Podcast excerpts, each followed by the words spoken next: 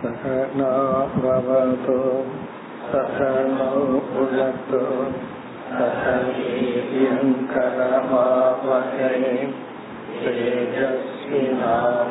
तेजस्विनावधीतमस्तु विद्वेषावहैः ॐ शान्ति शान्ति शान्तिः பதினெட்டாவது ஸ்லோகம் भिक्षां चतुर्षु वर्णेषु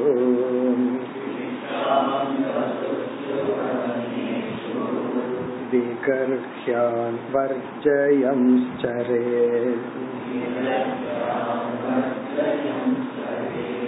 सप्ताकाराणसङ्क्लप्तान्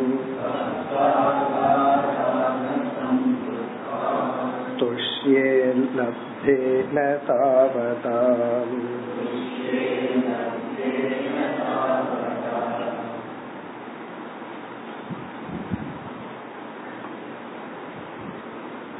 சந்நியாச ஆசிரமத்தில் வசிப்பவர்களினுடைய தர்மத்தை பகவான் பேசிக்கொண்டு வருகின்றார் இதில் நாம் பார்க்க போகின்ற சில தர்மங்கள் எல்லோருக்கும் பொதுவாகவும் உள்ளது. சந்நியாசிகளுக்கு முக்கியமாகவும் உள்ளது. பதினாறாவது ஸ்லோகத்தில் நான்கு பண்புகள் அல்லது சாதனைகள் அல்லது தர்மங்களை பார்த்தோம். இது சந்நியாசிக்கு மட்டுமல்ல எல்லோருக்கும் தேவையான நல்ல பண்புன்னு பார்த்தோம். திருஷ்டி பூதம் நெசே பாதம். நம்ம வந்து காலை வைக்கும் பொழுது கவனமாக பார்த்து காலை வைக்க வேண்டும். இத வந்து அலர்ட்னஸ் அப்பிரமாதக அப்படின்னு பார்த்தோம். நம்முடைய ஒவ்வொரு செயலும் கவனமாக இருக்க வேண்டும். நம்மளுடைய தகுதி சக்திக்கு தகுந்தாற்போல் ஒரு செயலை ஒரு பொறுப்பை மேற்கொள்ள வேண்டும். வஸ்திரபூதம் பிபே ஜலம். நம்முடைய உணவு உடலுக்கும் மனதிற்கும் ஆரோக்கியத்தை கொடுக்கும் விதத்தில் அமைய வேண்டும். ஆகார சுத்தி. சத்தியபூதாம் வதே துவாச்சம். நம்முடைய சொல் நாம் பேசுகின்ற சொல் வந்து உண்மையினால் தூய்மையாக்கப்பட்டுதான் நம்மிடம் இருந்து சொற்கள் வர வேண்டும். அப்படின்னா சத்தியத்தை பின்பற்ற வேண்டும். மனப்பூதம் சமாச்சரே.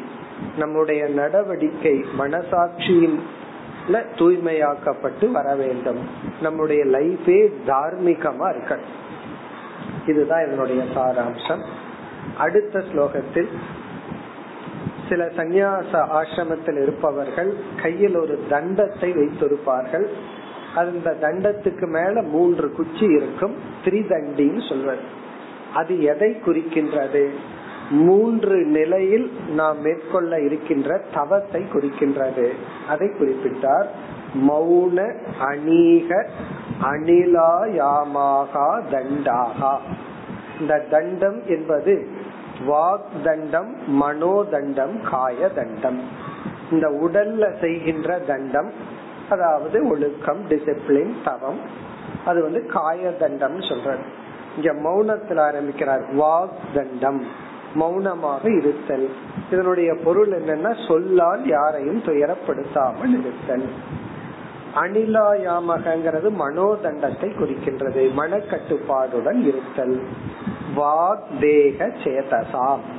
இந்த வாக்குக்கும் தேகத்துக்கும் மனதிற்கும் உள்ள இந்த தண்டம் தான் தண்டம். நகி எஸ்ய சந்தி அங்க. ஹே உத்தவா யாருக்கு இது இல்லையோ? பிறகு வேணுபிகி ந பவேத் எதிகி. வெறும் தண்டத்தை மட்டும் கையில வச்சிருப்பவன் துறவி அல்ல. இனி அடுத்த இரண்டு ஸ்லோகத்தில் ஆகார நியமத்தை பற்றி பேசுகின்றார் பிக்ஷா நியமத்தை பற்றி பேசுகின்றார். முதல் வரிய சென்ற வகுப்புல பார்த்து முடிச்சோம். பிக்ஷாம் சதுர்ஷு வர்ணேஷு. நான்கு வர்ணத்தை சார்ந்தவர்களிடம் பிக்ஷை எடுத்துக்கொண்டு ஒருத்தன் சந்நியாச ஆசிரமத்துக்கு வந்துட்டான்னா அவன் வந்து எந்த வர்ணத்தையும் சார்ந்தவன் அல்ல. சன்னியாசிகிட்ட போய் நீங்க எந்த ஜாதின்னு கேட்க கூடாது. யாருகிட்டயுமே கேட்காம இருந்தா நல்லது. பொதுவா சந்நியாசம் எடுத்ததுக்கு அப்புறம் எந்த ஜாதின்னு கேட்க கூடாது அல்லது எந்த ஜாதியில இருந்து வந்தீங்கன்னு கேட்க கூடாது. அவருக்கு வந்து அதே போல சன்னியாசியும் போய் கேட்க கூடாது. மற்றவங்க கேக்குறது ஒரு பக்கம். இவரு போய் நீ எந்த ஜாதி? நீ நம்மால்னா எனக்கு சாப்பாடு கொடு. நீ நம்மால் இல்லைன்னா வேண்டாம் இது வந்து மத்தவங்க கேக்குறத விட இங்க சந்நியாசிக்கு பகவான் உபதேசம் பண்ற. சந்நியாசம் எடுத்ததற்கு பிறகு எல்லா வர்ணமும் இவனுக்கு ஒன்றாகத்தான் இருக்க வேண்டும். சதுர்ஷு வர்ணேஷு.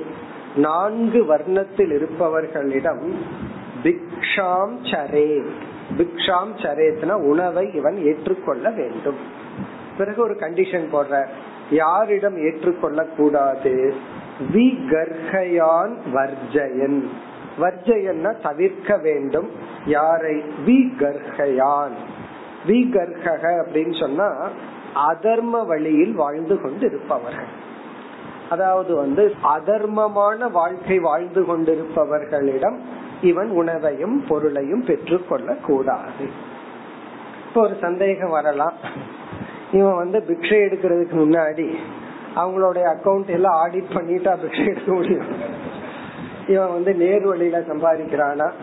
அதர்மமான வழியில சம்பாதிக்கிறானா? அப்படின்னு சொல்லி இதனுடைய அர்த்தம் என்னன்னா இப்போ ஒருத்த வந்து ஒரு பொருளை திருடுறான். திருடிட்டு போய் அதை வாங்குறதுக்குன்னே சில பேர் இருக்காங்க. அது திருட்டு பொருளை வாங்குறதுக்குன்னு இருக்காங்க. அவங்களுடைய பிரைஸே வேற மாதிரி இருக்கும். இதுல கவர்மெண்ட் அதாவது ஒரு போலீஸ் பிடிச்சிட்டா திருடவனுக்கு என்ன குற்றமோ அதே குற்றம் அதை வாங்கினவனுக்கு இருக்கு. திருட்டு பொருளை வாங்கினவனும் அதே தப்பு பண்ணியிருக்கான். இதுல என்ன அர்த்தம் அப்படின்னா இது திருட்டு பொருள்னு தெரிஞ்சு அவன் வாங்க கூடாது அப்படி முற்றிலும் அதர்மமான வாழ்க்கை வாழ்ந்துட்டு இருக்காங்க. சில பேர் வந்து அவங்களுக்கு புண்ணியம் கிடைக்கட்டும்னு சொல்லி யாராவது தானம் பண்றதோ உணவு கொடுக்கறதோ அதை தெரிஞ்சு செய்ய கூடாது தெரியாம ஒரு பிக்ஷை எடுத்துட்டு போறோம் அது வந்து தவறு கிடையாது. ஆனால் தெரிந்து அதர்மமான வழியில் இருப்பவர்களிடம் பொருளை பெறுவதோ இதெல்லாம் கூடாது. ஒரு காமன் சென்ஸோட புரிஞ்சுக்கணும். இது வரைக்கும் நம்ம பார்த்தோம். இனி இரண்டாவது வரையில் சப்த ஆகாரான் சப்த என்றால் ஏழு ஆகாரகன வீடு. இதுவும் ரிலேட்டிவ் சில இடத்துல பார்த்தா மூணு சொல்லியிருக்கோம். தர்மசாஸ்திரத்துல சில இடத்துல நாலு சில இடத்துல அஞ்சு. இப்ப ஏழு வீட்டுல தான் பிக்ஷை எடுக்கணுமா? இப்ப முதல் வீட்லயே ஃபுல்லா கொடுத்துட்டாங்கன்னு வச்சுக்கோமே. இன்னும் ஆறு பாக்கி இருக்குன்ட்டு போயிடக்கூடாது. ஏழு வீடுன்னு ஒரு உதாரணத்துக்கு சொல்லப்பட்டிருக்கு. சப்த ஆகாரான். ஏழு வீட்டுல என்ன பண்ணணுமா? பிக்ஷாம் சரேத். பிக்ஷை எடுக்கணுமா? அது எப்படி அப்படின்னு சொன்னா சப்த ஆகாரான் அசங்கிலிப்தான் அசங்கிலிப்தான் அப்படின்னு சொன்னா முன்னாடியே திட்டம் போட்டு வச்சிருக்க கூடாதான். இந்த ஏழு வீட்டை முன்னாடியே சொல்லி வச்சு இந்த வீட்டுக்கு தான் நான் வர்றேன் அப்படின்னு சொல்லி வச்சு இருக்க கூடாதான். அசங்கிலிப்தான்னா எதிர்ச்சையா. சொல்லாமல் அவர்களுக்கு தெரியாமல். இப்பெல்லாம் சன்னியாசிகள் வந்து ஜஸ்ட் ஆப்போசிட்டா பண்ணிட்டு இருக்காங்க ஒரு வீட்டுக்கு பிக்ஷைக்கு போகணும்னா மூணு மாசத்துக்கு முன்னாடியே சொல்லி ரெண்டு நாளைக்கு முன்னாடி ஓகேவான்னு பர்மிஷன் கேட்டு போக வேண்டியது இருக்கு. இதெல்லாம் காலத்துக்கு தகுந்த மாதிரி சிலதெல்லாம் மாறி இருக்கு. இதெல்லாம் நம்ம இன்று பின்பற்ற முடியாது. அதாவது ஒரு பிச்சைக்காரனா வாழ்ந்து கொண்டு இருப்பவர்களுக்கு இது ஓகே ஒரு இடத்துல இருந்து அத குட்டீச்சகன் சொல்றது. ஒரு இடத்துல இருந்து வாழ்ற சன்னியாசிக்கு பேரு குட்டீச்சகன். குட்டீச்சகன் சொன்னா அவர் எங்கேயும் போக மாட்டார். ஒரே இடத்துல இருப்பார். அவருக்கு ஒன்னா பிக்ஷா வரலாம் அல்லது அந்த ஊர்ல போய் யார்கிட்டயாவது பிக்ஷா வாங்கிட்டு வரலாம் அல்லது இவருக்கு யாராவது கொண்டு வந்து கொடுக்கலாம். பகூதகன்னு இனி ஒரு சன்னியாசி. அவன் வந்து வீடு ஊர் ஊரா போயிட்டு இருப்பான் அவர்களுக்கு தான் இந்த நியமம் எல்லாம் பொருந்தும். இப்ப இந்த நியமத்துக்கெல்லாம் நியமத்தை எல்லாம் காலத்துக்கு தகுந்தாற்போல் புரிந்து கொள்ள வேண்டும். ஏழு வீட்டுல பிக்ஷை எடுக்கணும். கிடைக்கலன்னா என்ன பண்ணணும்னா கடைசி வீட்டுல போய் அவன் வந்து சொல்லுவான் ஒரு சன்னியாசி இந்த வீட்டுல மட்டும் எனக்கு சாப்பாடு கிடைக்கல நேத்து பண்ண மாதிரி பண்ணிடுவேன் அப்படின்னு. உடனே பயந்துட்டு வெளியே வந்தாங்களா நேத்து என்ன பண்ணினீங்கன்னு பட்னி இருந்த அப்படின்னு. ஏதோ சாபம் விட்டுருவேன்னு நினைச்சிட்டு வந்தாங்க அப்படி இருக்கணும். கிடைச்சா சாப்பிடுறது பிறகு தாவதா கிடைப்பதில் துஷ்யேத லப்தேன துஷ்யே.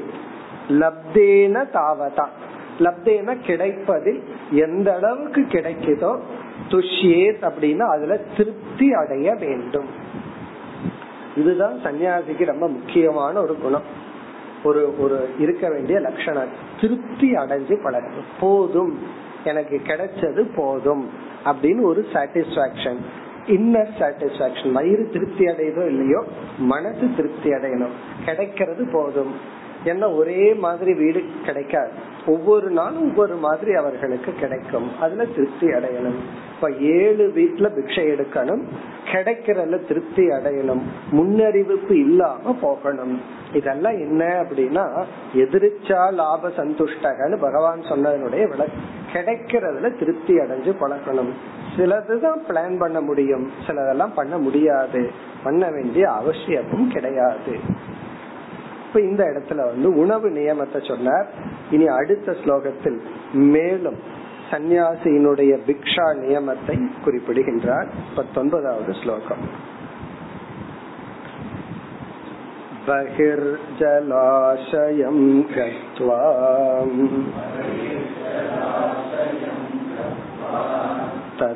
तत्रोपमृश्य वाक्यतः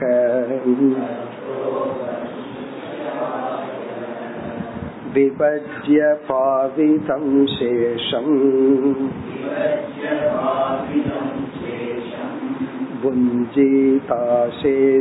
भुञ्जीताशेषमाकृतम्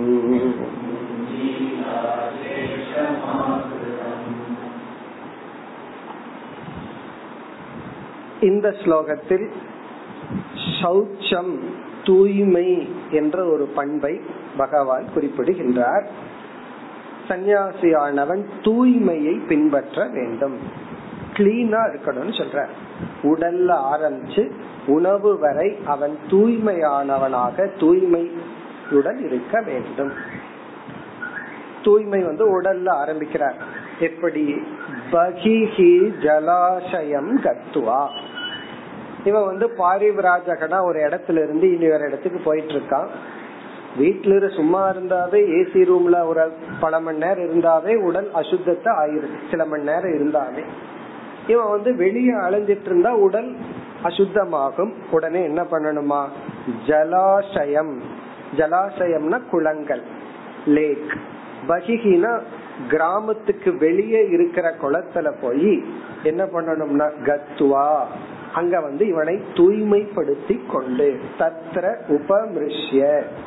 உபமிருஷ்யனா தூய்மைப்படுத்தி கொண்டு உடலை ஆடைகளை இவைகளை எல்லாம் தூய்மைப்படுத்தி கொண்டு கத்துவான சென்று பகிஹி வெளியே ஜலாசயம். அதாவது ஊருக்குள்ள இருக்கிற குளத்துல போய் நீ குளிச்சிட்டு இருக்காத கொஞ்சம் வெளியே தள்ளி போய் குளிச்சுக்கோ அப்படிங்கிற. அதனுடைய அர்த்தம் என்ன? நீ எந்த விதத்திலையும் யாரையும் தொந்தரவு பண்ணாத அப்படின்னு அர்த்தம். அதாவது வந்து கிராமத்துக்கு வெளியே இருக்கின்ற தடாகத்தில் அல்லது குளத்துல போய் உன்னை தூய்மைப்படுத்தி கொண்டு தத்ர உபமிருஷ்ய. உபமிருஷ்யன தூய்மைப்படுத்தி கொண்டு எதைனா உடலையும் ஆடைகளையும் தூய்மையாக வைத்து கொண்டு அப்ப சன்னியாசி வந்து உடலையும் ஆடைகளையும் தூய்மையாக வைத்துக் கொள்ள வேண்டும். இதெல்லாம் ஏன் சொல்ல வேண்டியது இருக்குன்னா சில பேர் வந்து அவர் குளிக்கிறாரே சன்னியாசி அல்ல அப்படின்னு எல்லாம் முடிவு பண்றாங்க. எத்தனையோ கற்பனைகள். அதாவது வந்து நம்ம என்னென்னலாம் பண்றோமோ அதெல்லாம் அவர் பண்ணக்கூடாது. பண்ணுனா அவர் சன்னியாசி அல்ல அப்படின்னு நினைச்சுக்கிறாங்க. அப்படி அல்ல. பிறகு மீண்டும் மீண்டும் பகவான் சொல்றது வந்து வாக்கியதக. தன்னுடைய வாக்கை கட்டுப்படுத்தியவனாக. ரெண்டு வாக்கு. பேசுற வாக்கு சாப்பிடுற வாக்கு. இந்த ரெண்டு நாக்கையும் கட்டுப்படுத்தியவனாக. ஏன்னா இது இல்லை அப்படின்னா சன்னியாச ஆசிரமத்துல வாழ முடியாது. இந்த சுவைக்கிற நாக்கு கட்டுப்படல அப்படின்னா சன்னியாச ஆசிரமத்துல வாழலாம். சந்தோஷமா வாழ முடியாது. எரிஞ்சு ஊட்டிட்டே வாழ்வோம். இப்படித்தான் எனக்கு சாப்பாடு கிடைக்குது அப்படின்னு சொல்லிட்டு இப்ப வாக்க கட்டுப்படுத்தி இருக்கணும். பேசுற வாக்கையும் கட்டுப்படுத்தணும். காரணம் என்னன்னா மீண்டும் அடுத்த ஸ்லோகங்கள் எல்லாம் பகவான் சொல்ல போற ஏ காக்கித்துவம் தனிமைய வலியுறுத்த போற இவனுக்கு பேசணுங்கிற டெண்டன்சி இருந்துட்டே இருந்ததுன்னா தனிமை அப்படிங்கறது அவனுக்கு ரொம்ப சோககரமா மாறி. காரணம் என்ன?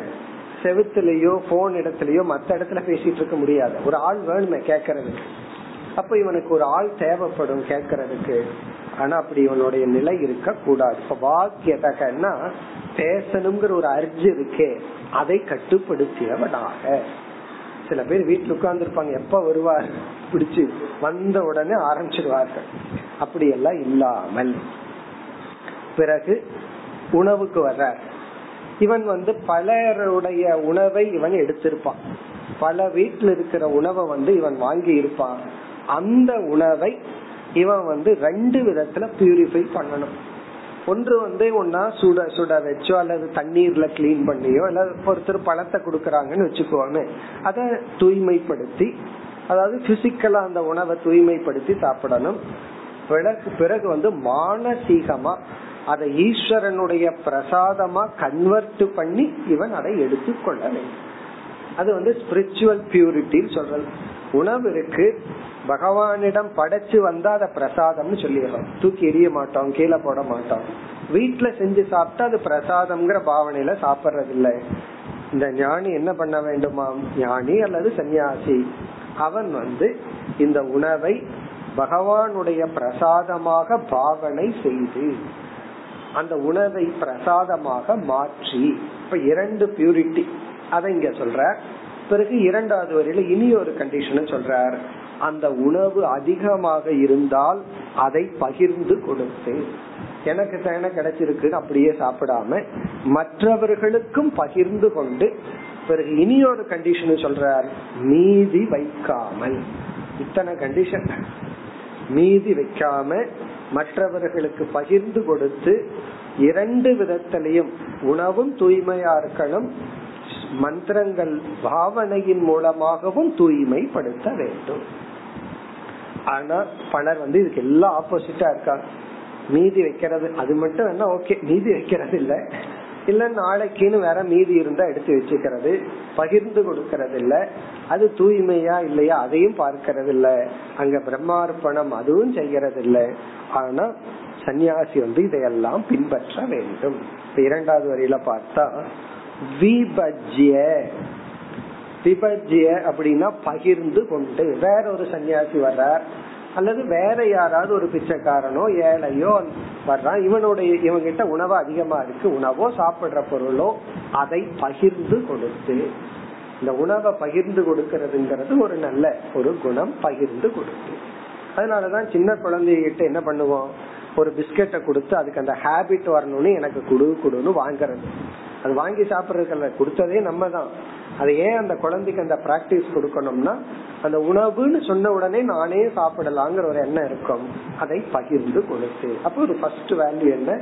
பகிர்ந்து கொடுத்து. இரண்டாவது பாவிதம். பாவிதம்னா தூய்மைப்படுத்தி.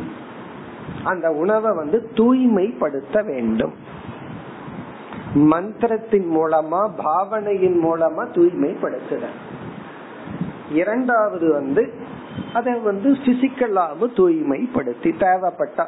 ஏற்கனவே இந்த சன்னியாசிக்கு தூய்மையான உணவை கொடுத்துட்டா இவர் அந்த வேலையை பண்ண வேண்டியதில்லை. காரணம் என்ன? ஏற்கனவே தூய்மையான உணவு கைக்கு வருது.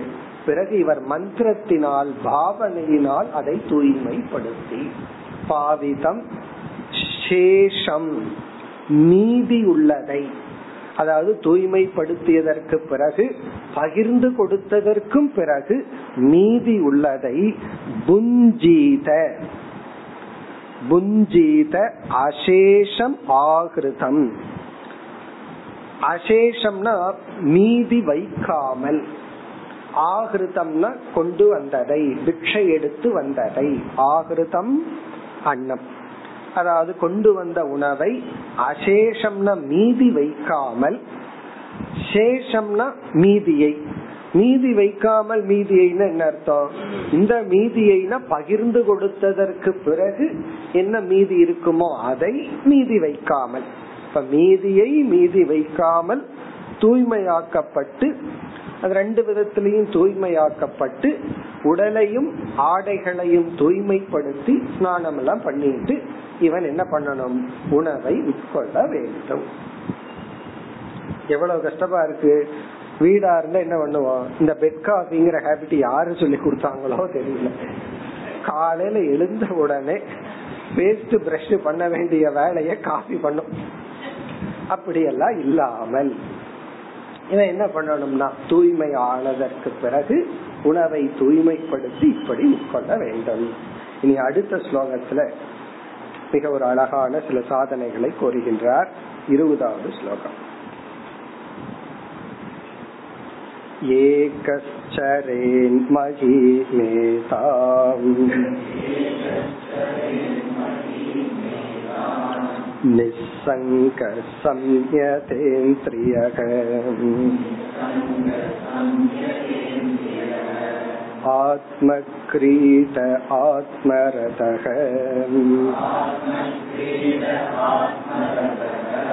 आत्मवान् समदर्शनः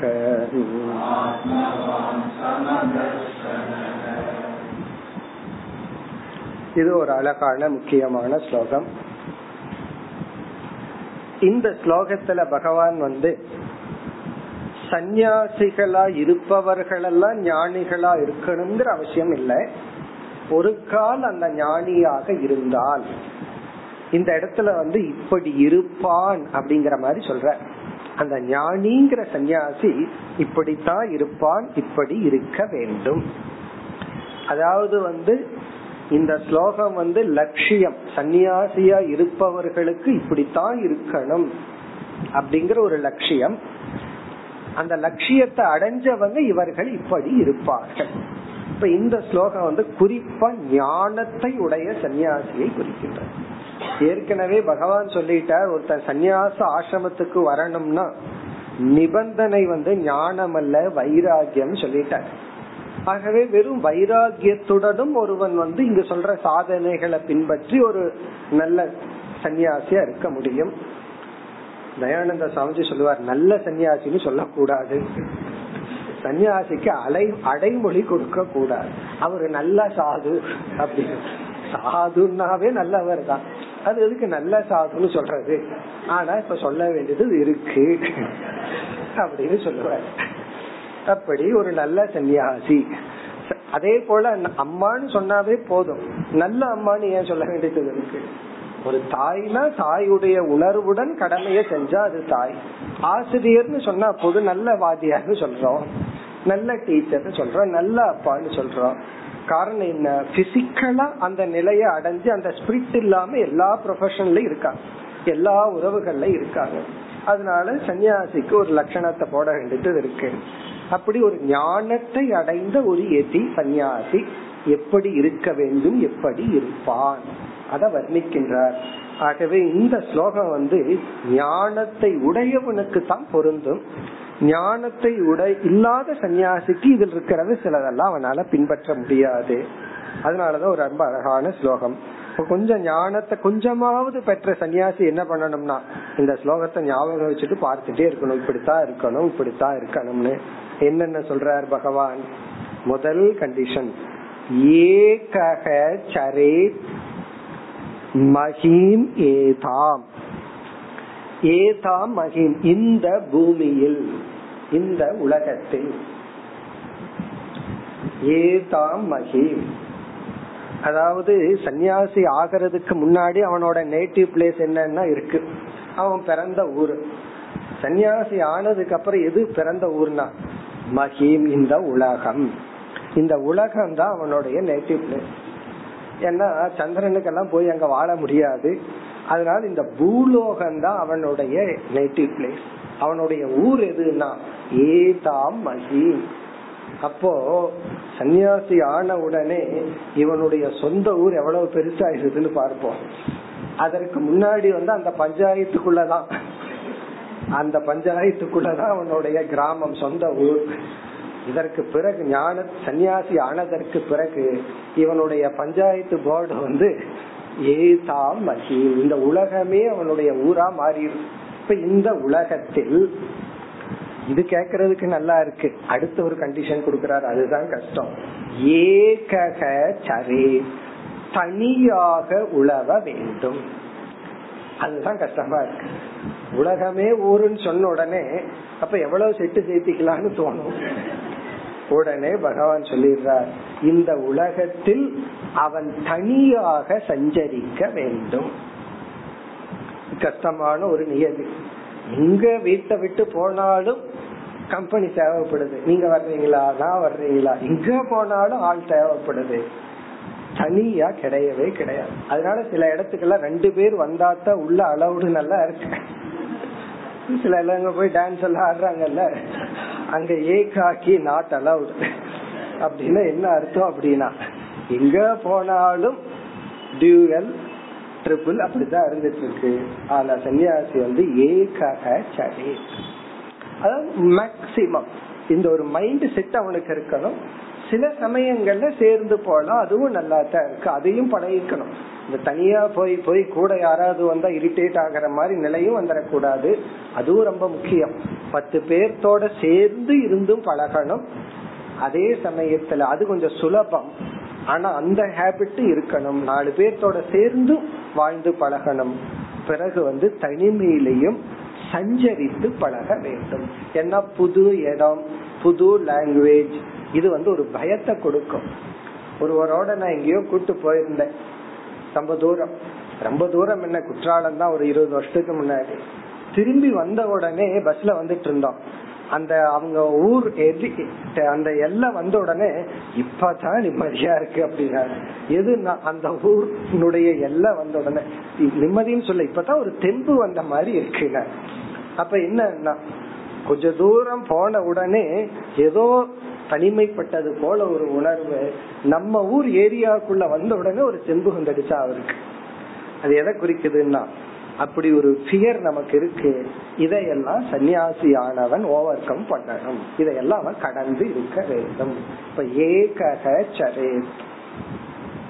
ஏதா மகிம் இனி அடுத்த பாவனைகளை சொல்ற இனி இவனுடைய மனதிற்குள் எப்படி எல்லாம் இருக்கணும். எப்படிப்பட்டவனாக இவன் இப்படி இருக்க வேண்டும் அல்லது இருப்பான்? நிசங்கக அடுத்த கண்டிஷன் வந்து நிசங்கக இந்த நிசங்ககிறது இவன் வந்து சன்னியாசியா இருக்கான். பல இடங்களுக்கு போறான். இப்ப இல்லறத்தில் இருப்பவர்களுக்கு வந்து ஏரியா ரொம்ப குறைவு. எத்தனை வீட்டுல நீங்க போய் சாப்பிடுவீங்க? எத்தனை வீட்டுல ஸ்டே பண்ற அளவுக்கு உங்களுக்கு ரிலேஷன்ஷிப் இருக்குன்னு கேட்டா ரொம்ப குறைவா இருக்கும் சில பேருக்கு இருக்கவே இருக்காது தான் வீட்டை தவிர. அப்போ ஒரு அல்லது நாலு ஃப்ரெண்ட்ஸ் இருக்கும்.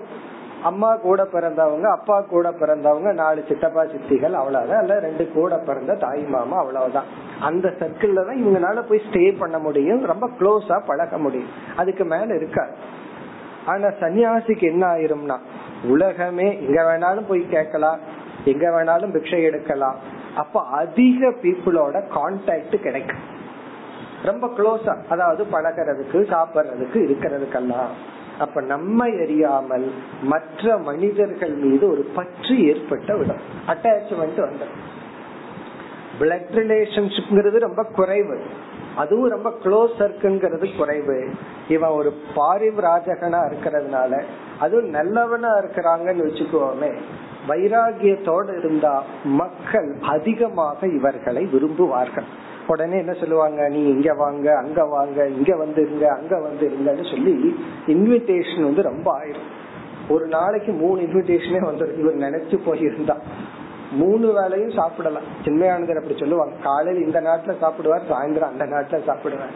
அப்படி வந்து அவ்வளவு வந்து அவர் வந்து பிரச்சாரத்துக்கு டீச்சிங்க்கு போயிருக்கார். ஆனால் என்ன ஆகலாம் அப்படின்னா அவருக்கு வந்து ரொம்ப உறவுகள் வந்து விடலாம்.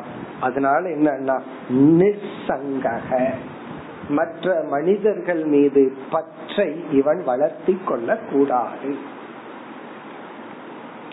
ஏன் நிசங்கமா இருக்கணும்னா இன்வைட் பண்றாங்களேன்னு ஒரு நாலு நாளைக்கு மேல இருந்து பார்த்தா அப்புறம் தெரியும். அது வேற விஷயம். ஆனால் மேலோட்டமா பார்த்தா இவனுக்கு வந்து மக்களுடைய தொடர்பு அதிகமாகும். அப்பொழுது இவன் வந்து தன்னை தனிமைப்படுத்தி கொள்ள வேண்டும். பற்றில்லாதவனாக இருக்க வேண்டும். அந்த ரிலேஷன்ஷிப்ப வந்து கம்ப்ளீட் பண்ணிருக்கணும் நான் வந்து எல்லா விதமான உறவுகளையும் நிறைவடைஞ்சிட்டேன். பிருகதாரண்ய உபனிஷத்துல பார்த்திருக்கோம். அதாவது ஒருத்தன் தாயிடம் பிறகு வந்து ஆசிரியரிடம் தந்தையிடம் நல்ல உறவை அனுபவிச்சிருந்தான்னா அவனுக்கு தான் எமோஷனல் பேலன்ஸ் கிடைக்கும் ஞானம் கிடைக்கும். இல்லைன்னா இறைவனிடம் இருந்து பக்தியிலேயோ குருவிடம் இருந்து அவன் முழு ஒரு நிறைவு அடைஞ்சிருக்கணும். அப்படி அடைஞ்சிட்டான் அப்படின்னா எந்த உறவுக்கும் அடிமையாக மாட்டான். அதுதான் நிச்சங்கக நிச்சங்ககன்னா ஒரு ரிலேஷன்ஷிப் தேவை அப்படிங்கிற ஒரு டிபெண்டன்சிக்குள்ள போயிடக்கூடாது. அதாவது ஷேர் பண்றதுக்கு எனக்கு ஒரு ஆள் வேணும். இல்ல யாராவது வந்து எங்கிட்ட ஷேர் பண்ணணும். இந்த ஒரு நிபந்தனை இருக்கக்கூடாதே தவிர இது இருக்கலாம். ஆனா ஒரு நிபந்தனையா இருக்கக்கூடாது. அதான் நிசங்கக. அடுத்தது சம்யதேந்திரியக.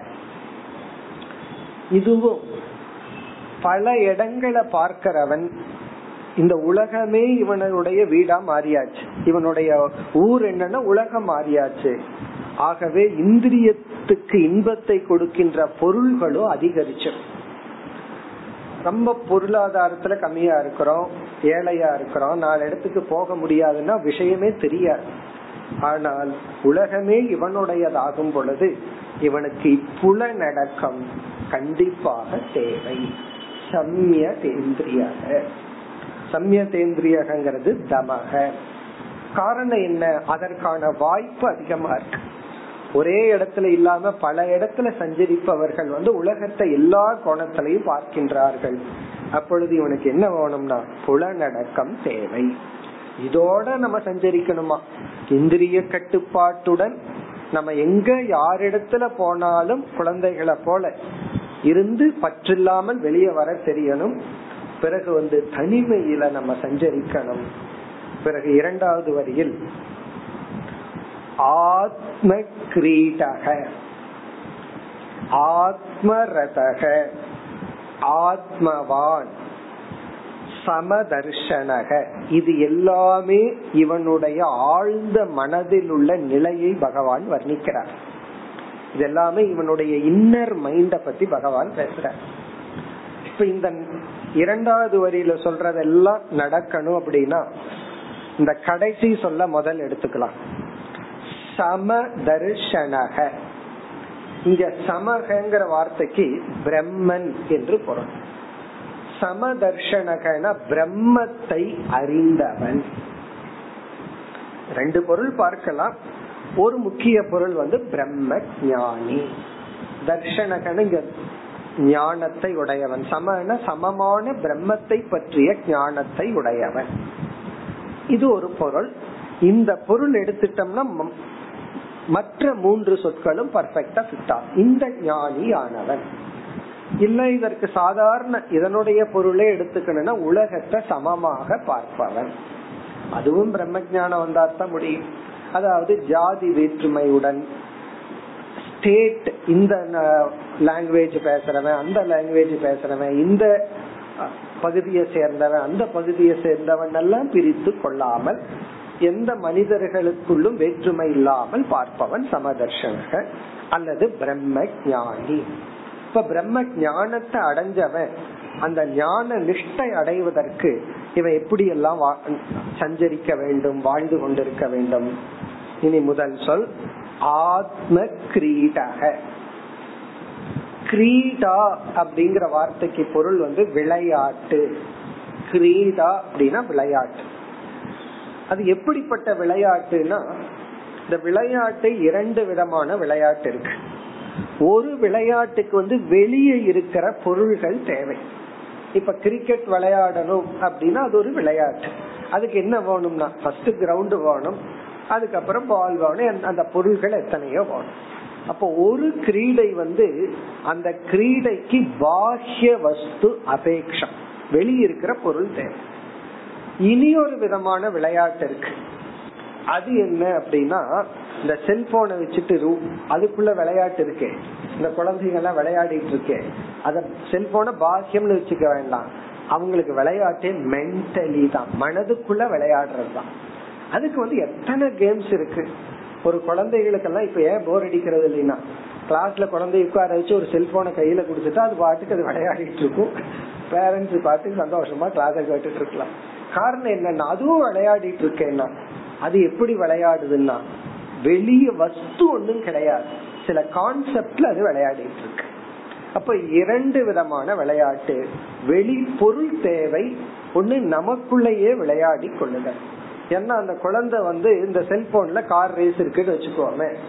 அது அது என்ன பண்ணுது? தான் வந்து ஓட்டுறவனா கற்பனை பண்ணிட்டு அதற்குள்ளேயே ஒரு பாவனைய விளையாடி கொண்டுள்ளது. அதத்தான் இங்க பகவான் சொல்றார். அப்ப ஞானிக்கு என்ன விளையாட்டு? அப்ப இரண்டு விளையாட்டு. கிரீடா அப்படின்னா வெளிப்பொருள்களுடன் விளையாடுதல்.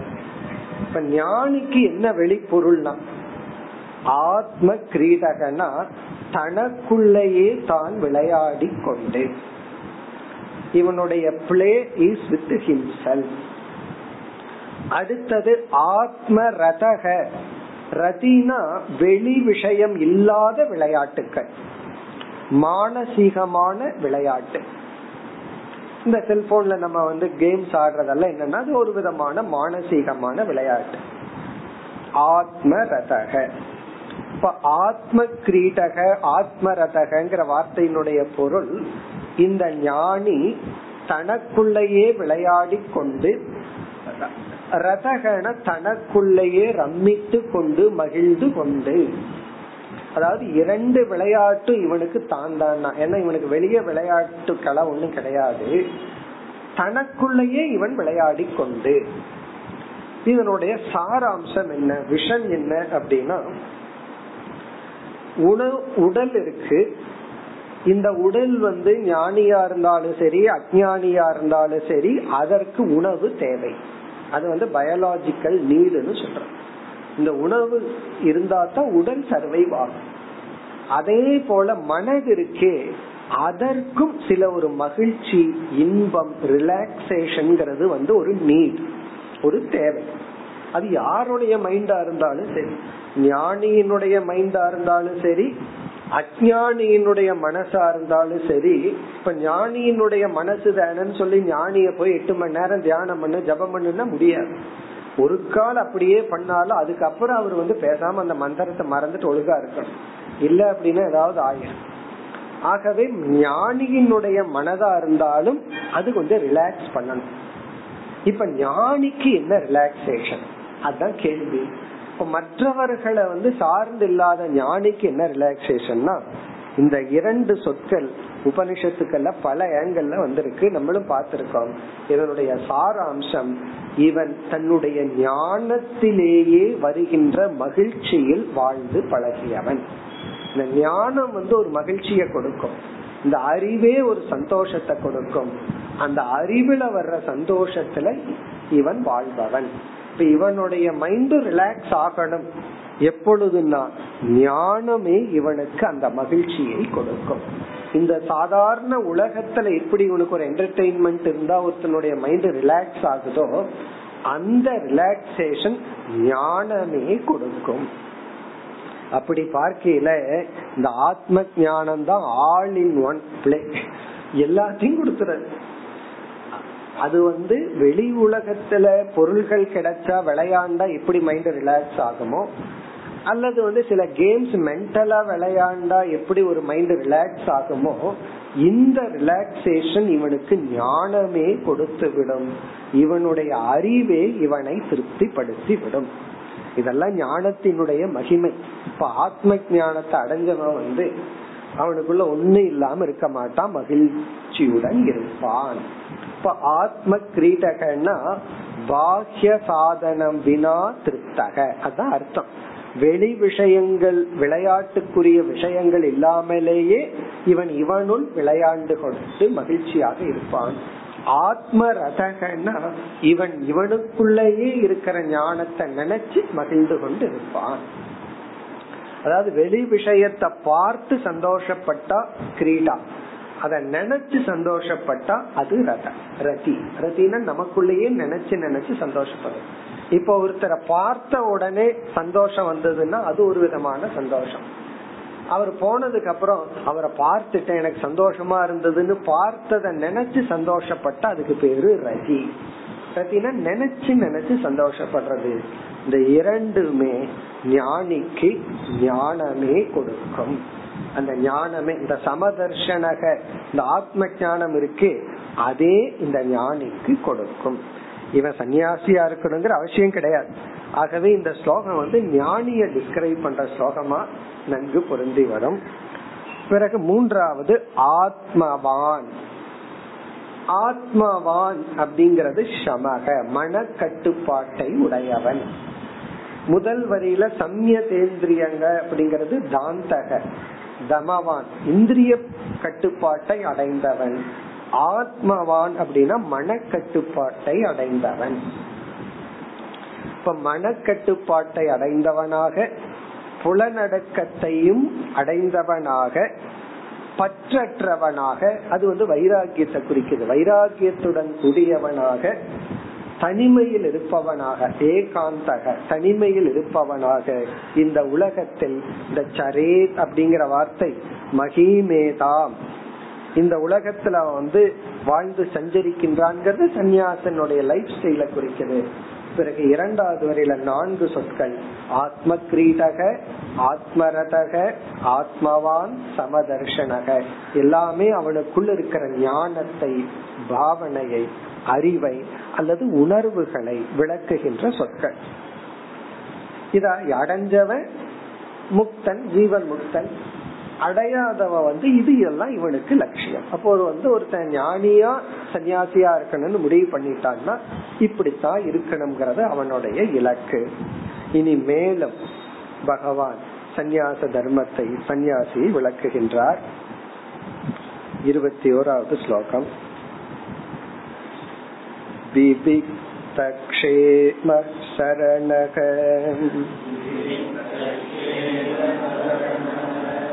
मद्भाव विमलाशयः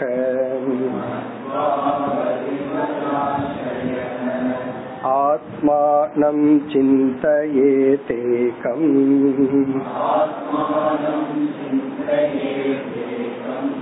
अभेदेन मया मुनिः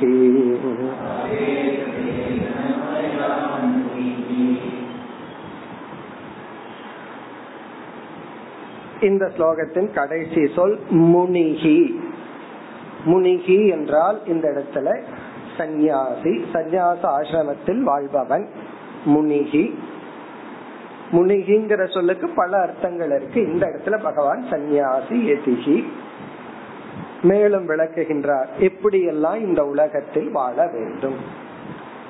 விவிக்த க்ஷேம சரணக. விவிக்தம் என்றால் தனிமையான ஜன கூட்டத்திலிருந்து விலகி இருக்கின்ற விவிக்த. விவிக்த க்ஷேமம் என்றால் பாதுகாப்பான. செக்யூர்ட் பாதுகாப்பான அல்லது தூய்மையான. இந்த கஷேமம்ங்கிறது ரெண்டையும் குறிக்கும். தூய்மையான பாதுகாப்பான ஜன கூட்டத்திலிருந்து விலகி இருக்கின்ற இடத்தை சரணகன எடுத்துக்கொண்டு வாழ வேண்டும். இவன் எடுத்துக்கிற இடம் வாழ வேண்டிய இடம் அல்லது இருக்க வேண்டிய இடம் வந்து தனிமையாக அதே சமயத்தில் பாதுகாப்பையும் கொடுப்பதா இருக்கும். ஜன கூட்டத்திலிருந்து விலகி இருக்கிற இடம் எதுன்னா அது டைகர் சாங்சுரியா இருக்கும். அப்ப அங்க போய் உள்ள உட்கார்ந்து இருக்க முடியுமா? அதனாலதான் க்ஷேமங்கிற வார்த்தையை பகவான் போடுறார் க்ஷேமம்னா உனக்கு அது பாதுகாப்பை கொடுக்கும் இடமாகவும் இருக்கிறது ஏன்னா ஒரு மனுஷன் தான் இனி ஒரு மனுஷனுக்கு பாதுகாப்பு கொடுத்துட்டு இருக்கான். அதுதான் அர்த்தம். பஞ்சாயத்து யூனியன் சொல்றோம் அதுக்கப்புறம் அர்பன் சொல்றோம் அப்படின்னு என்ன இந்த லா இங்க இருக்கிறவங்களை எல்லாம் ப்ரொடெக்ட் பண்ணுது இந்த ஃபெசிலிட்டி பண்ணி கொடுக்குது. இப்ப விவிக்தம்னா மனிதர்களிடமே பிரிஞ்சுட்டோம்னா அது வனம் ஆயிரும் இப்ப வனத்துல வந்து இவனுக்கு ஒரு செக்யூரிட்டி பாதுகாப்பு இருக்காது. ஆகவே பகவான் அந்த கண்டிஷனையும் போடுறாரு. க்ஷேம.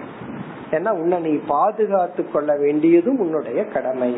இப்ப இரண்டு விதமான இடம் சரணகன ரிசார்ட். எடுத்து கொண்டு சஞ்சரிப்பதற்கோ வாழ்க்கைக்கோ அப்படிப்பட்ட இடத்தை இவன் எடுத்துக்கொள்ள வேண்டும். அது தியானத்துக்கா இருக்கலாம் வாழ்க்கைக்கா இருக்கலாம் எதுக்கு வேண்டும்? அல்லது சஞ்சரிக்கிறதுக்கா இருக்கலாம். அவன் எடுத்துக்கிற இடம் இப்படிப்பட்டதாக இருக்க வேண்டும். அதாவது விவிக்த. முன்ன வந்து ஏகக அப்படிங்கிற இடத்துல தனிமையில போகணும்னு சொன்னார். இவன் தனிமையா போகணும்னார். இனி இவன் தேர்ந்தெடுக்கிற இடமும் கொஞ்சம் தனிமையா இருக்க வேண்டும். எல்லாமே ரிலேட்டிவ் தான். ஹண்ட்ரட் பெர்சன்ட் அல்ல ஒரு மனுஷன். தனிமையா இருந்துட முடியாது. ஏன்னா இனி ஒரு மனிதன் இல்லாம ஒரு மனிதன் உணவு உட்கொள்ள முடியாது. அப்படி இருக்கையில வந்து இதெல்லாம் நம்ம வந்து ரிலேட்டிவா புரிஞ்சுக்கணும். எங்க கூட்டம் இருக்குமோ அங்க போய் அமர்ந்து கொள்ள கூடாது பணங்கள் பார்க்கல போய் உட்கார கூடாதுன்னு சொல்ற. காரணம் என்ன? கூட்டத்தினுடைய இடம் உங்களுக்கே தெரியும் எப்படி இருக்கும். அப்படி கொஞ்சம் ரிலேட்டிவா தனிமையான இடத்துல பாதுகாப்பான இடத்துல சரணகன டேக் டு எடுத்து கொண்டு இவனுடைய தவத்துக்கோ இருப்பிடத்துக்கோ இப்படிப்பட்ட இடத்தை எடுத்துக்கொண்டு ஆரம்பத்துல கஷ்டமா இருக்கும். அதுக்கப்புறம் என்னன்னா பழகி போயிடும். அந்த பிராக்டிஸ் அத சொல்ற பிறகு அடுத்த சொல்லுல வந்து பாகவதம் நம்ம மறந்துடக்கூடாது பகவான் பக்திய மறக்கவே மாட்டார். எல்லா இடத்துலயும் பக்திய சொல்லிட்டே இருப்பார். என்னிடத்தில் பக்தி கொண்டவன் ஆக அந்த பக்தி இருந்தா தான் அந்த பாதுகாப்பெல்லாம் மனசுல வரும். இல்லைன்னா ஏதாவது டைம்ல ஒரு இன்செக்யூரிட்டி ப்ராப்ளம் வந்துடும் ஆகவே பக்திய அடுத்த சொல்லல சொல்றார். அதாவது என்னிடத்தில் பக்தி கொண்டவன் ஆக அது எத்தனையோ விதத்துல ஒரு சாதகனை ரிஃபைன் பண்ணும். பகவான் இடத்துல பக்தின்னு வந்துட்டா நம்முடைய எல்லா விதமான எமோஷன்ஸ் அன்செட்டில்டு எமோஷன்ஸ் செட்டில் ஆகாத கணக்க செட்டில் பண்ணலன்னு சொல்றமல்ல அப்படி எத்தனையோ கணக்கு இருக்கு. உறவுகள்ல வந்து பாதிக்கப்பட்டிருப்போம். அதெல்லாம் செட்டில் ஆகணும்னா பக்தியில தான் ஆகும். ஆகவே பக்திய சொல்றார் மத் பாவ விமல ஆசயக. ஆசையகன மனம். நம்ம மைண்டுக்கு பேர் இந்த இடத்துல ஆசையக. ஆசயம்னா மைண்ட் எப்படிப்பட்ட மைண்டா விமலம். தூய்மையான. மலம்னா அசுத்தம் விமலம்னா தூய்மையான. இந்த இடத்துல தூய்மை அப்படின்னு சொன்னா நம்முடைய அன்பு இருக்கே அன்புங்கிற உணர்வு அது வந்து தூய்மையான இடத்துல வச்சா அந்த அன்பை தான் பக்தின்னு சொல்றோம். இப்ப தூய்மையான இடத்துல நம்முடைய பற்றை வைக்கிறதா விமலம். அசுத்தமான இடத்துல நம்மளுடைய அட்டாச்மெண்ட வச்சுட்டோம் அப்படின்னா அது வந்து மலம். விமலம் அப்படின்னா தூய்மையான மனம். அப்படின்னா தூய்மையான இடத்துல மேலான இடத்துல நம்முடைய அன்பு நம்மளுடைய ட்ரஸ்ட் நம்முடைய நம்பிக்கைய டைரக்ட் பண்ணணும். அது யாருன்னா? மத் பாவ. மத்னா பகவான் தன்னை சொல்லிக்கிறார். இந்த இடத்துல ஈஸ்வரன் புரிஞ்சுக்கணும். என்னிடத்தில் பாவம்னா இந்த இடத்துல பக்தி. என்னிடத்தில் பக்தி உடையவனாக தூய்மையான மனதை உடையவனாக ஒருவன் இருக்க வேண்டும் சஞ்சரிக்க வேண்டும் வாழ வேண்டும். அப்ப இந்த சன்னியாசி இது சன்னியாசிக்கு மட்டுமல்ல எல்லாத்துக்கும் பொருந்தும். இப்ப பகவானிடத்துல மனதை செலுத்தி நம்முடைய அன்பை வந்து பகவானிடத்துல டைரக்ட் பண்ணி இவன் என்ன பண்ணணுமா? இவனுடைய ஜீவிதம் இவனுடைய வாழ்க்கையை மேற்கொள்ள வேண்டும். இப்ப முதல் வரியில வந்து இவன் எப்படிப்பட்ட இடத்துல சந்தோஷமா இருக்கணும். விவிக்த கஷேம சரணக சில பேர்த்துக்கு விவிக்தம்னு போனாவே அங்க சரணம் இருக்காது ஓடி போயிடலான் இருக்கும். கஷேமத்துக்கு போனாலும் கஷ்டமா இருக்கு. எந்த இடத்துல பாதுகாப்போ அந்த இடத்துலதான் பயம் ஏற்படும். அப்படி இல்லாமல் மத் பாவ விமலாசயக. பிறகு ஆத்மானம் சிந்தையே ஏகம் அபேதேன மயா முனைகி. இந்த இரண்டாவது வரியிலும் பிறகு வந்து பகவான் அடுத்த ஸ்லோகத்திலும் இந்த சந்நியாசியானவன் எப்படி காலத்தை கழிக்க வேண்டும் அப்படின்னு சொல்ற அவனுடைய டைமை எப்படி பாஸ் பண்றது. யாராவது தனிமையில் உட்கார்ந்துட்டு இருந்தா ஃபர்ஸ்ட் கேக்குற கேள்வி என்ன பண்ணிட்டு இருக்கீங்க உங்களுக்கு எப்படி பொழுது போகுது? இதுதான் ஃபர்ஸ்ட் அத பகவான் சொல்ற அவனுடைய காலத்தை அவன் எப்படி கழிக்க வேண்டும்?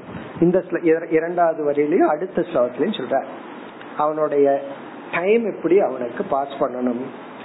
ஆத்மானம் சிந்தையே.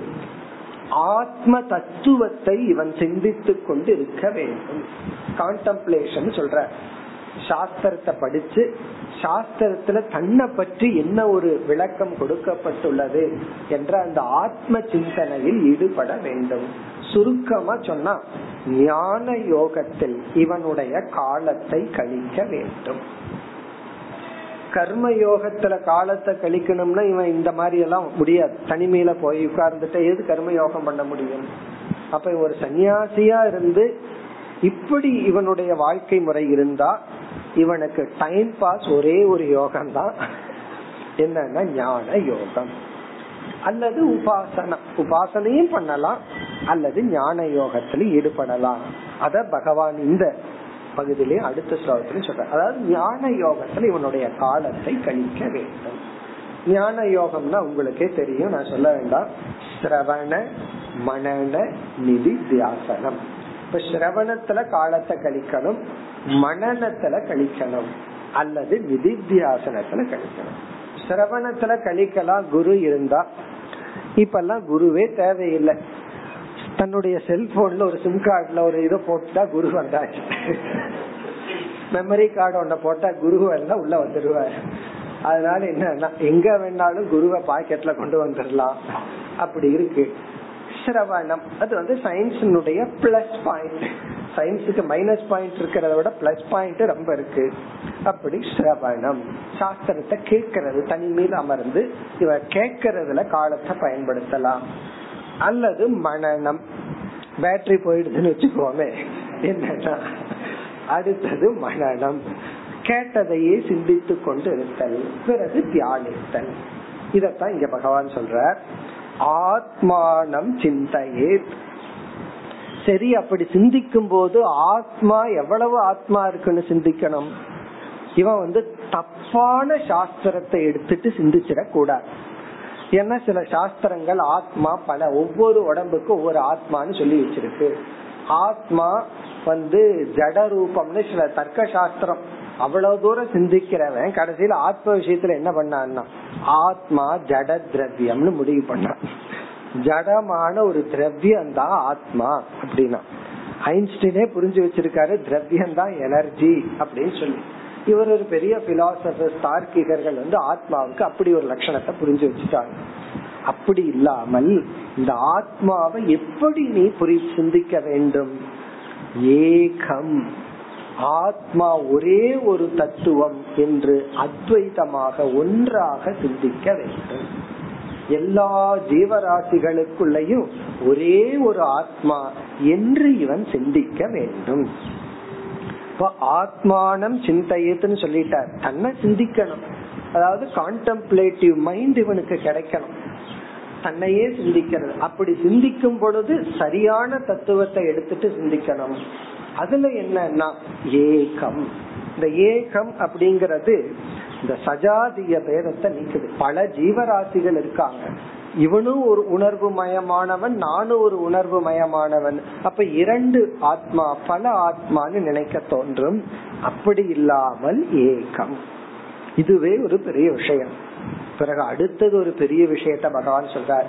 சரி நம்ம எல்லாம் ஜீவராசிகள் ஒண்ணுதான். ஏன்னா நீயும் சம்சாரி நானும் சம்சாரி எல்லாம் ஒண்ணுதான். நம்ம எல்லாம் ஒரே லிஸ்ட்ல போட்டுக்குவோம். ஆனா ஈஸ்வரன் ஒருத்தர் இருக்காரு. அவர் வேற நம்ம வேற தானே. நம்ம எல்லாம் வேணா ஒரே ஆளுக ஒரே குட்டைகள் ஊறிய மட்டைகள் அப்படி வச்சுக்குவோம். ஆனா ஈஸ்வரன் என்ன பண்றதுன்னா பகவான் பெரிய குண்டு போடுறாரு இங்க. அபேதேன மயா. என்னிடத்திலிருந்தும் நீ வேறற்றவனாக சிந்திக்க வேண்டும். என்னிடத்திலையும் நீ ஐக்கியப்படுத்திக்கோ அப்படின்னு சொல்ற. மயா அப்படின்னா என்னுடன் அபேதேன. என்னுடன் வேறற்றவனாகவும் ஆத்மானம் ஏகம் சிந்தையே. உன்னை நீ சிந்திக்க வேண்டும். உன்னை நீ எப்படி சிந்திக்கணும்னா என்னிடத்திலிருந்து உன்னை நீ வேறுபடுத்தி கொள்ள கூடாது இந்த வந்து அத்வைதம் தப்புன்னு சொல்றவங்க வந்து அத்வைதிகள் இடத்துல வந்து சொல்ற லாஜிக் என்ன தெரியுமோ? உனக்கு எவ்வளவு அகங்காரம் இருந்தா கடவுளையே நீ ஒண்ணுன்னு சொல்லுவேன்னு. அத்வைதிகள் அவங்க கிட்ட சொல்றது அதே லாஜிக் தான். உனக்கு எவ்வளவு அகங்காரம் இருந்தா கடவுளை காட்டிலும் நீ வேறுன்னு சொல்லுவேன் ஸ்வரம் மாறினா அர்த்தம் மாறி. அது எப்படி நீ வேறு நான் தனியா இருக்கிற கடவுள் தனியா இருக்கார் நான் தனியா இருப்பேன். அதுக்கு எவ்வளவு அகங்காரம் வேணும்னு இவங்களும் அதைத்தான் கேக்குறாங்க அதனால இந்த இடத்துல லாஜிக் எல்லாம் வேலை செய்யாது. ஏன்னா ரெண்டு பேர்த்துக்கு ஒரே லாஜிக் தான். அதனால லாஜிக் வேலை செய்யாது. சித்த சுத்தி தான் வேலை செய்யும். தர்மம் பண்ணி புண்ணியம் பண்ணி வச்சிருந்தா தூய்மையான மனசு இருந்ததுன்னா நம்ம இந்த உபதேசத்துல நமக்கு உண்மைங்கிற உணர்வு ஏற்படும். இந்த இடத்துல பகவான் அத்வைத்த சொல்ற எவ்வளவுதான் அவதாரத்தை பத்தி பேசினாலும் மயா அவேதேன ஏகம் ஆத்மானம் சிந்தையே. இதுக்கு மேல அத்வைதத்தை எப்படி தெளிவா சொல்லிட முடியும்? என்னிடத்திலிருந்தும் வேறுபடாமல் ஆத்மாவை ஒன்றாக சிந்திக்க வேண்டும். இனி அடுத்த ஸ்லோகத்துல ஞான யோகத்துல இவன் காலத்தை கழிக்க வேண்டும் என்று கூற போகின்றார். அடுத்த வகுப்பில் பார்ப்போம். ஓம் போர் நம போர் நமிதம் போர் போர் நமுதச்சதே.